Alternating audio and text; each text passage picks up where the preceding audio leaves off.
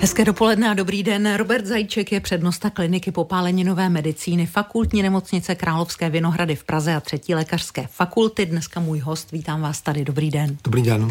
Snažila jsem se, aniž bych se začala vzdělávat ve vašem oboru, vzpomenout si na to, co jsem se dozvěděla o popáleninách nebo co o nich vím. Zjistila jsem, že je toho žalostně málo a pořád mám v hlavě zasunutou takovou starou informaci o tom, že když ta popálenina zasáhne celkovou plochu zhruba 4 40% lidského těla, tak eh, pacient s největší pravděpodobností zemře. Což už je věc, která asi neplatí.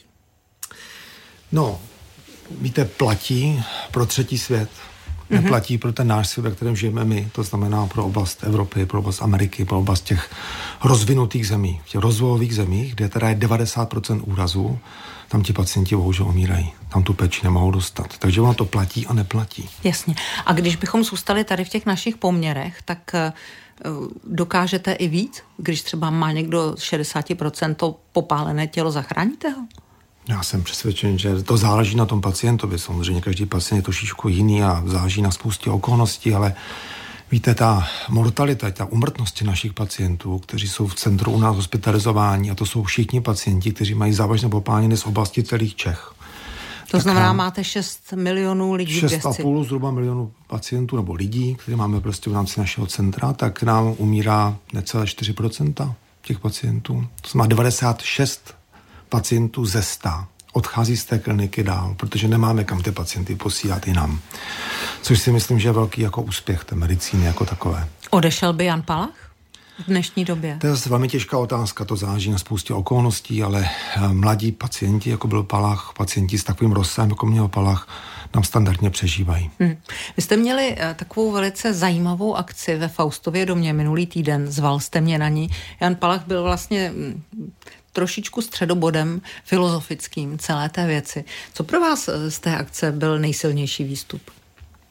To velice dobrá otázka. Tak ta akce eh, měla právě výstup, že neměla výstup. Že tam bylo vlastně celá řada odborníků, bylo tam filozofové, psychiatři, etici, lékaři, právníci a všichni otevřeli otázku, jak se dívat na popáleninu plamenem jako suicidální pokus, či jako sebevraždu, nebo jako, jako sebeupálení a jak ten jev vlastně pro ty lidi jako vnímají. A každý ho vnímá trošku jinak. Takže tam, tam nebyl jednoznačný výstup hmm. a mně se právě líbilo na tom to, že každý to vnímá jinak, což mi připadalo vlastně strašně zajímavé. Určitě, ale něco jste se dozvědělo, o čem třeba jste si chtěli ještě zapřemýšlet potom. Tak eh, víte, my o tom přemýšlíme z různých pohledů. Ten náš postoj, nebo respektive můj postoj jako odborníka je, že tam zatím vidím to utrpení toho pacienta a jeho rodiny. A mladého člověka, který je vlastně vystaven neskutečně bolestivému, náročnému traumatu a který umírá. To je ten můj pohled, který je zkreslený tím, co dělám. Ale ten pohled třeba z pohledu třeba filozofie, z pohledu jako oběti a z pohledu možná toho, co vyvolal v té společnosti, tak je úplně třeba jiný, než mám já, což mě připadalo strašně zajímavé. A třeba, jak říkala paní docentka Matějčková, což je filozofka, tak třeba říkala, že spousta lidí pozbudil, že si lidi vlastně z toho činu toho palácha vzali tu odvahu toho člověka to udělat, což jsem o tom tak ani nepřemýšlel. Hmm. Vy jste mluvil o těch lidech, kteří se sešli na té konferenci, ale vlastně vaše medicína je taky multidisciplinární. Vy vlastně si svoje pacienty detailně fotíte a následně potom v rámci toho vašeho multidisciplinárního týmu promítáte a sedí tam chirurgové, anesteziolog, nutriční terapeut, rehabilitační pracovník, klinický farmakolog, mikrobiolog, psycholog, sestry. Lékaři, naši. A lékařský etik. To je zajímavá eh, postava. Tam mě zajímá, co dělá lékařský etik na eh, vaší klinice. No, tak to je velice zajímavý koncept. My jsme, myslím, že jedno z prvních center, které to etika dalo jako součást našeho týmu a pomáhá nám to, protože nadážím na spousty etických otázek v naší léčbě. A myslím si, že člověk, který má širší etický rozhled a není součástí toho týmu, nemůže pomoci s tím vyrovnávat a těm pacientům zaujmout nějaký férový přístup. Když se ocitnu na vaší klinice, to znamená na klinice popáleninové medicíny fakultní hmm. nemocnice Královské Vinohrady, znamená to, že vy se se mnou hned tak nerozloučíte, když jsem tady představila celý ten multidisciplinární tým, že to nebude tak, jako že, mi, že mě odoperujete a pak už prostě jsem pro vás vyřízená kapitola? To ne. To Co tam všichni děláte, když se takhle o tom pacientovi bavíte? A jak o něm přemýšlíte? Tak víte, přemýšlíme tak, že ten výsledek toho pacienta, to znamená kvalita života, to je výsledek naší práce. My se na toho pacienta díváme vlastně s respektem jeho trajektory, jeho života. A nás zajímá to, co bude za rok, za rok a půl. Jestli ten pacient, který momentálně leží na jipovém lůžku, je v těžkém stavu a máme 60-70% popálenin, jak to bude za rok, co pustíme z nemocnice? Vrátí se domů, vrátí se do zaměstnání, jaký kvali, jaká bude kvalita jeho života? A to nás vlastně zajímá. A všechno směřujeme trošku za horizont toho propuštění toho pacienta, za horizont té momentální situace, v které pacient trošku je. Mm. A ten rozhodující, ten výsledek je odvislý od spousty odborností, které v tom hrajou roli. To znamená, jak pacient vypadá po stránce chirurgické, jak je vyživen, jak se cítí ten pacient, jestli má bolesti, jak si má správně nastavenou léčbu, jak je léčená infekce, jak je na tom po stránce rehabilitace, začne rehabilitovat, začíná rehabilitovat, bude rehabilitovat, jak vypadá jeho následky, vypadá jeho orgán, jak vypadá celý ten pacient. To znamená, že ten celkový obraz se skládá z celé řady odborností, které dávají nějakou informaci, která může toho pacienta eh, jeho trajektorii měnit. Takže se snažíme jako naslouchat a vymyslet optimální variantu, která všem vyhovuje, aby ten pacient docílil toho výsledku, který je až za rok po tom propuštění, to znamená kvalita života, návrat zpátky domů, hmm. návrat do společnosti tak, jako byl předtím, což je ideální varianta. Já si umím představit rehabilitaci na chirurgii nebo na ortopedii, ale vůbec si neumím představit rehabilitaci na popáleninách. No, tak víte, Popálenina bohužel je velice dramatický úraz, který většině případů našich pacientů znamená ztrátu kožního krytu, či pacient ztrácí kůži. My to kůži jsme schopni nahradit a nebude to jako nikdy jako předtím. Ty naše kožní štěpy nebo ten výsledek je, že pacient si odnáší sebou jizvu. To je trvalý následek. Ta jizva ovšem bohužel nefunguje jako ta tkáň, která byla předtím, ta kůže, hlavně ve smyslu elasticity. To znamená, že u těch pacientů dochází ke zkracování a omezení rozsahu pohybu jednotlivých kloubů z důvodu těch jizev. Tomu říkáme jizevatá kontraktura. A my se snažíme těm pacientům pomáhat, aby byli schopni samostatné chůze, samostatné obslužnosti, aby byli schopni mm, prostě se vrátit zpátky. Takže ten problém je jizva. Vemte si, že ten pacient ztratí 60% povrchu těla kůži a odchází a má 60% povrchu těla jizvu což je samozřejmě úplně jiná struktura, než byla ta kůže předtím. My jsme už dospěli k tomu, že pacientům se velmi daří eh, vašim. To, že se k vám pacienti rychleji dostanou, to je určitě jedna podmínka toho vlastně úspěchu.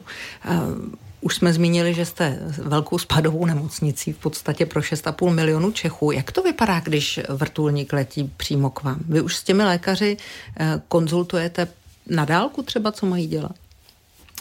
To je, já si myslím, že to je obrovský úspěch, že se nám daří komunikovat s záchrannou službou už předtím, než ten pacient často je hospitalizován.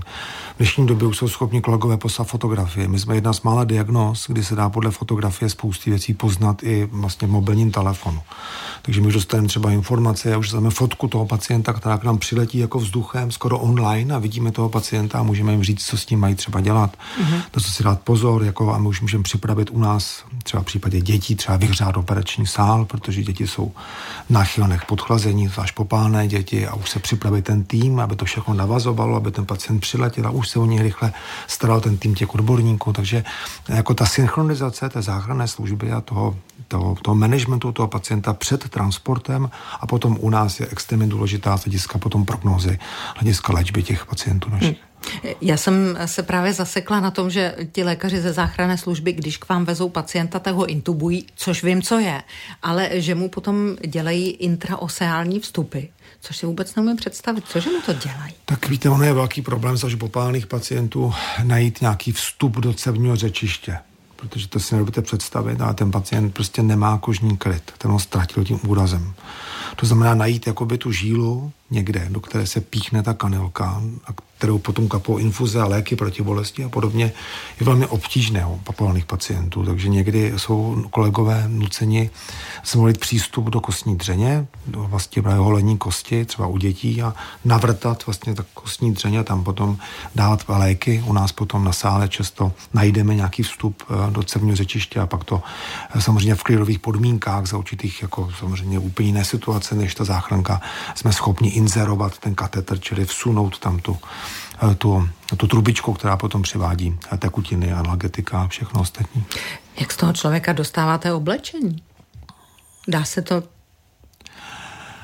No, Já se tak... přiznám, že jsem jednou eh, u vás na oddělení byla, je to teda Aha. hodně dávno a vedle mě v čekárně seděl nebo přivážel člověka, který měl na sobě takovou najlonovou bundu no. a ta už byla v podstatě součástí jako jeho těla tak to samozřejmě probíhá v celkové anestezii, to je velice bolestivá zážitost a ten, ten materiál prostě dáváme dolů. Ono to většinou jde, jako sundat, ale nedá se to dělat bez narkozy. Vaše nemocnice má jako jediné fakultní pracoviště eh, kožní banku, která je součástí unikátní oční a tkáňové banky, banky eh, fakultní eh, nemocnice Královské Vinohrady. To znamená, že když potřebujete nějakou kůži, tak ji máte k dispozici tam. Je to tak úplně máme, zjednodušený ano, pohled. Jo? Ano, tak to máme. To je zjednodušený pohled, jedná se o dočasný kryt. Jako pořád je vlastně, když pacient ztratí kůži, mu tu mrtvou kůži musíme odstranit, což děláme na operačním sále, tak místo té mrtvé kůže přechodně bychom měli něco dát. Z důvodu, prostě, kdy ten pacient nemá dostatek volné vlastní kůže k odběru kožní štěpu. A v tom případě na to něco musíme dát, tam máme dvě možnosti. První možnost je nějaká syntetická varianta, která není úplně ideální, a pak je nějaká varianta biologická, což je možnost používat štěpy od zvířat, to znamená xenotransplantáty, což byla možnost před x lety prasečí kůže, ale ta už není moc možná. A nebo další varianta je dárcovská kůže, to znamená kůže, která je z dárců, čili posmrtně se získává, která vlastně přechodně překryje tu ránu, která je zbavená té kůže toho pacienta a pomáhá tomu pacientovi přežít. Mm-hmm. No a co potom následuje, když vlastně je to dočasná kůže? Tak my mezi tím eh, vlastně získáváme pacientovou vlastní kůži, kterou má, kterou odebíráme ty kožní štěpy a až se nám to zahojí, tak sundáváme tu kůži dárcovskou a místo ní dáme pacientovou vlastní kůži. Protože stále platí, že nejsme schopni, nebo nejsme schopni vyřešit 100% ztrátu kožního krytu. Čili když pacient má 100% popálenin, tak nemůžeme to vyřešit. Pořád potřebujeme k tomu, abychom pacienta zahojili, potřebujeme pacientovi vlastní kožní buňky. Hmm. Takže vlastně to je ten princip jako popálenin. No a vlastní kožní buňky a ty kožní štěpy, když ty jste o nich mluvil, ano. tak eh, ty potom dokáží třeba mm, pokrýt nebo zachránit 30-40% mého těla, když se mi stane neštěstí? To je velice dobrá otázka. Samozřejmě čím větší rozsah popálené plochy je, tím menší množství nezdravé kůže máme k tomu, abychom mohli ty štěpy odebírat. A to si myslím, že potom přichází ta super specializace naše, kdy my jsme schopni třeba ty, tu kůži odebírat opakovaně. A mezi tím to pacienta musíme udržet v určitém jako stavu, aby to byl schopen zvládnout. Jo. Takže my odebíráme velice často opatrně, eh, opakovaně, používáme speciální metody na rozsíťování těch kožních štěpů, abychom pokryli co největší část toho povrchu těla. Máme celou řadu technik chirurgických, jak vyřešit takovou diskrepanci, či rozdíl mezi tím, jak moc je popálen a jak málo té kůže mu zůstalo k tomu, abychom to dokázali vyřešit. Kůže je velmi komplikovaný orgán. Asi vůbec není jednoduché ji vyrobit. Jak to vypadá s eh, nějakými pokusy právě pro těch budoucích 100% popálených? No, to je strašně daleko. Ten, ten výzkum teda probíhá velice intenzivně, ale kůže je velmi komplikovaný orgán. Jsou projekty ve světě, jeden takový nadějný je ve Švýcarsku třeba, který jenom pro příklad probíhá už třeba 20, pět let možná, nebo tak, pracuje na tom celá řada odborníků za miliony franků. A zatím to je ve fázi prostě první klinických zkoušek, ale ta kůže, která potom se dá nahradit, stejně nemá třeba pigment, jo, nebo nemá nervová vlákna. Prostě stejně to jenom určitý dočasný jakoby, kryt. Ta kůže je velice komplikovaná, třeba mazové žlázy, potní žlázy, cévní zásobení. Jenom si vezměte, kolik v té kůži máte nervů. Cítíte tlak, bolest, vibraci, to všechno je prostě obrovský jeden velký čip, ta kůže, která přináší do mozku velké množství informací. Čili to nahradit a udělat to někde v laboratoři, to je budoucnost. Eh, na klinice popáleninové medicíny na Vinohradech máte, pakliže jsem pochopila dobře, dvě třetiny dospělých pacientů a jedna třetina plus minus jsou děti a většinou jsou to opařené děti, batolata. Je to tak? Je to tak. Jaká je, jaký je rozdíl mezi eh, popáleninou a opařeninou. Je to stejný typ poranění? No, víte, když si zalijete teďka hrníček horkou vodou a položíte ho tady na stůl, tak za tři minuty zhruba má ta voda 70 stupňů.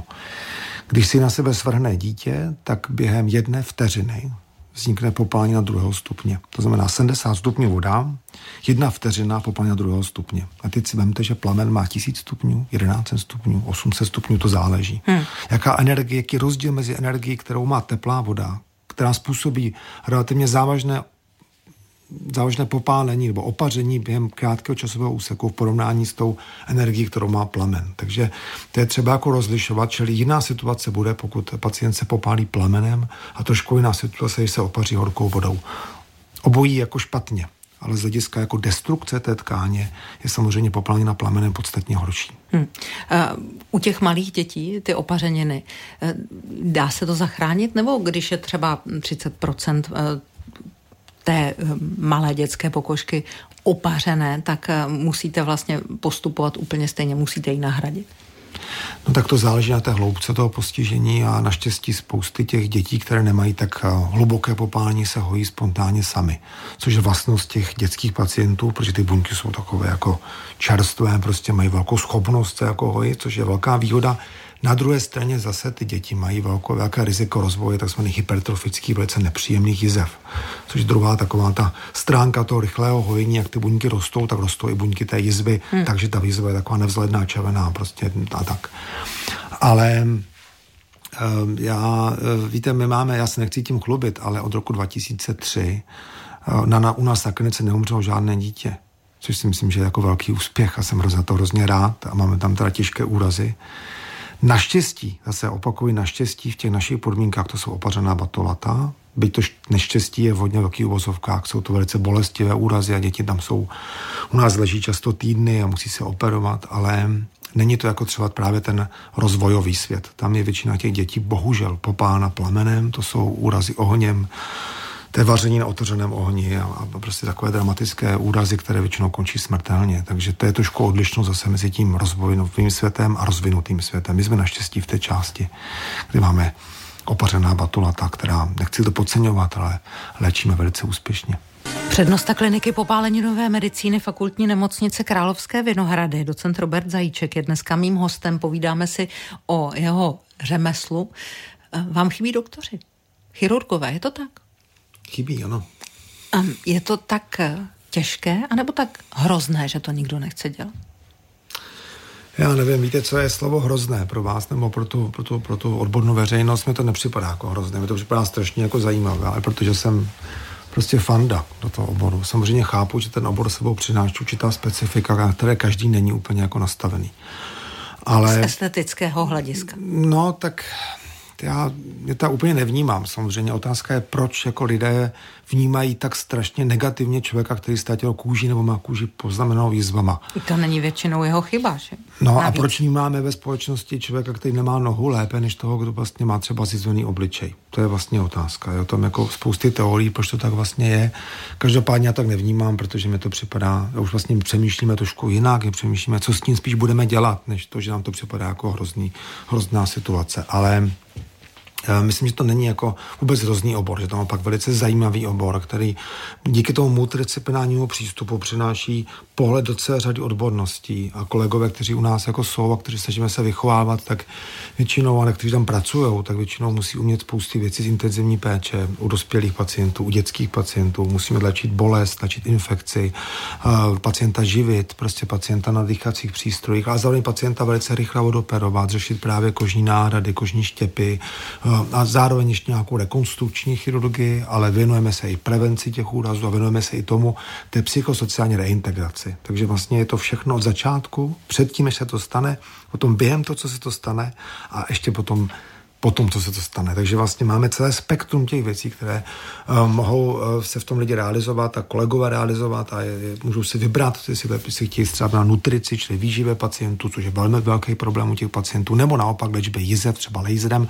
Je tam celá řada možností a já moc dobře nechápu, ale říkám, jsem tím trošku poznamenaný, že nechápu, proč do toho oboru přichází tak málo kolegů. No, protože vy potřebujete válečníky. My potřebujeme válečníky, to tvrdá, tvrdá medicína. Jako opravdu si myslím, že je. Je to utrpení ten úraz, nemohu říkat, že není. Obnáší to celou řadu komplikací. Ta léčba je velice dlouhá, má spousty komplikací. Je říkala profesorka Kéniková, zakladatelka oboru, že to chce takovou tu pokornou trpělivost, kterou ne každý má. Hmm. Tak možná v tom je to náročný. Bolí to jste založil po roce 2000. Proč? Tak založili jsme to s kolegama, nebyl jsem to já, ale byl jsem u toho zrodu naštěstí, no protože nám připadalo, že my prostě ty naše dětské pacienty nemůžeme opouštět, jako myslím tím pustit, jako, jako jak jsme se o tom bavili, nemůžeme pustit dál do toho života bez toho, aniž bychom jim nedokázali pomoct, protože si myslím, zvlášť u některých pacientů z těch třeba těch eh, komplikovanějších sociálně rodin jsme viděli, mají třeba špatný výstup, protože třeba nemají podporu, třeba jako ve smyslu, že třeba nemají peníze na rehabilitaci, nemají speciální pomůcky a potřebují trošku pomoct. Tak jsme si říkali, že bychom jim dokázali pomoct. Chtěli jsme sbírat peníze a pomáhat těm dětem a už to rozrostlo a vlastně děláme i preventivní programy a, a jsem hrozně rád, že už vlastně 20 let, 21 let těm dětem takhle pomáháme a nejenom dětem, ale i dospělým pacientům. Chodíte na svatby? No, tak jsem tam určitě, když mě pozvou na svatbu, no to je hrozně hezky vidět děti, které operujete a jsou to malí děti a potom vlastně najednou vidíte, ty, že vyrostou a už mají děti, děti prostě, nebo s náma jezdí jako děti na ty kempy, které pořádáme jako, jako vlastně ty, ty malé děti, které tam jako běhají u bazénu, oni nám vlastně vyrostou a teď tiž tomu vrací tomu systému zpátky tím, že dělají vedoucí těch dalších dětí, což je vlastně hrozně hezky vidět, jak ti pacienti rostou, jak se jim třeba daří. Jo. To je, Možná jim taky mohou pomoct, jak se s tím vyrovnat. Přesně tak, oni vidí, že ten chlapec je taky popálený, ale je to prostě ten velký rosták, který najednou tam prostě mu dělá vedoucího, který oni obdivují jako prostě kluka, ten chlapec měl předtím taky těžké popáleniny a přežil je, tak je to pro ně velice motivující, když vidí, že roste je takový a vyrostl a je to takový frajer, no tak ty ostatní si řeknou, no tak eh, tak já budu taky takový frajer. A sundají si to tričko a skočí do toho bazénu, což pro nás je třeba jako známka toho, že se nestydí, že třeba mají právě ty ta deformity hmm. nebo že mají ty jizby. My žijeme v době, která si extrémně zakládá na zevnějšku a na krásných hmm. tvářích a na tom, abychom nezestárli a já nevím, co všechno ještě. Má to hodně vliv na vaše pacienty, zejména v tom věku, řekněme, teenagerovském? No, obrovský vliv. To samozřejmě ty sociální sítě a ten tlak jako good looking, vypadat hezky a všechny ty obrázky a ty reklamy jsou mířeny na prostě hezký jako lidi, na hezkou kůži, prostě jako, jak ta kůže má být elastická, nádherná, všechno. A teďka ty pacienti mají jizvy a s tím se musí vyrovnávat, jednak teda funkčně, což se snažíme, ale jednak samozřejmě taky taky esteticky. A je to pro ně problém, zvlášť v období, kdy si vyhledávají další životní partnery nebo kdy hledají, hledají životní partnery, je to problém. A, a, ale na druhé straně to třeba může něčem posílit. Takže takže myslím si, že to je ten tlak té společnosti je opravdu velký. Hmm. Roberta Zajíčka se dneska na radiožurnálu ptáte. Eh, Karel se ptá, co je to metoda Cold River? No to je to děláte u vás na klinice? To děláme že? na klinice společně s kolegy z lékařské fakulty. Je to metoda propojení virtuální reality, kdy se snažíme snížit bolest a úzkost pacientů, kteří jsou u nás léčení na převazovně, kdy jim děláme převazy, ne v anestezii celkové, ale už tak jako dostanou něco proti bolesti, kdy eh, vlastně ta virtuální realita jim umožňuje z toho světa jakoby odejít do toho virtuálního světa. A oni jedou po nějaké řece? No a oni jedou po řece, která je jako kanadská příroda uvozovka, která je studená, protože popelně jsou jako horko, tak je to vlastně něco proti a oni tam jako jedou a mohou tam třeba nevím, krmit třeba jelena, jo, nebo mohou se dívat a mohou tam hrát, jako taková hra vlastně, mm-hmm. jako ve virtuální realitě. Oni se do toho tak ponoří, že vlastně trošičku zapomíná tu úzkost a stres toho převazu. To je jako, když máte děti, které si hrajou na počítači a vy jim řeknete, vyneste koš. A oni vám ten koš nevynesou, protože oni to vůbec nevnímají. No ne, tak to znáte, že? Takže, no a e, protože oni jsou ponořeni do té hry, tomu se říká imerze v té hře. A není to, že by jako nechtěli, ale protože nemůžou. A to je stejný vlastně princip trošku té virtuální reality, která toho pacienta dokáže velice efektivně ponořit do nějaké hry, čímž ten mozek trošičku jako odloží tu, tu úzkost a tu bolest a hmm. my pacienty přebazujeme a funguje to velice hezky. Ty naše studie prokázaly, že u pacientů dochází k tomu signifikantnímu, čili výraznému snížení bolesti a úzkosti, která je vázaná právě k tomu, té procedurální, čili k té té bolesti, která je spojena s tím převazem. Mm-hmm. No, ještě než jsem se začala připravovat na náš rozhovor, tak jsem zjistila, že mám spoustu předsudků o popáleninové medicíně. Eh, které vás osobně nejvíc trápí? No, že těch mýtů je hromada Víte, teď, zase, teď s Janem Palachem ne, se zase vrátilo to křičení no, bolestí, tak já nevím, bolestí. jak to je. No tak víte, předsudek, největší, který mě třeba vadí, a teď se moc omlouvám, jo, je to, co jste říkala vlastně předtím vy, že to připadá jako hnusný lidem. Jo. Hmm jako ono to tak není, jo. to opravdu prostě, já myslím, že to, to je předsudek, který je, že ježiš, to je hnusný to oddělení, to je hrůza. To tak prostě jako není, tak ta celá medicína je spojena s něčím, čemu se dá říkat hrůza. Otázka je, jestli hrůza nejsou nádory, které řeším u mladých pacientů, jestli hrůza není střevní zánět. Já nevím, co je hrůza. Já to nechci relativizovat, ale nejsem přesvědčený o tom, že popálení jsou nějaká větší hrůza než hrůza jiných onemocnění, která v medicíně máme. Takže to je předsudek, který bych chtěl jako napravit protože si myslím právě, jak jsem se snažil vám to říct, že ta populární medicína přináší celou řadu výzev pro celou řadu odborností a spousty neprobádaných oblastí, ve kterých ještě můžeme spousty věcí udělat pro naše popálné pacienty. Takže jestli jste mladí válečníci, tak se hlašte na Královských Vinohradech. Přednosta kliniky popálení nové medicíny Robert Zajíček, můj dnešní host, vás jistě rád přivítá. Děkuji za návštěvu, děkuji za rozhovor a ať se vám daří. Děkuji. Lucie Výborná od mikrofonu přeje hezký den. Ať se dneska daří i vám.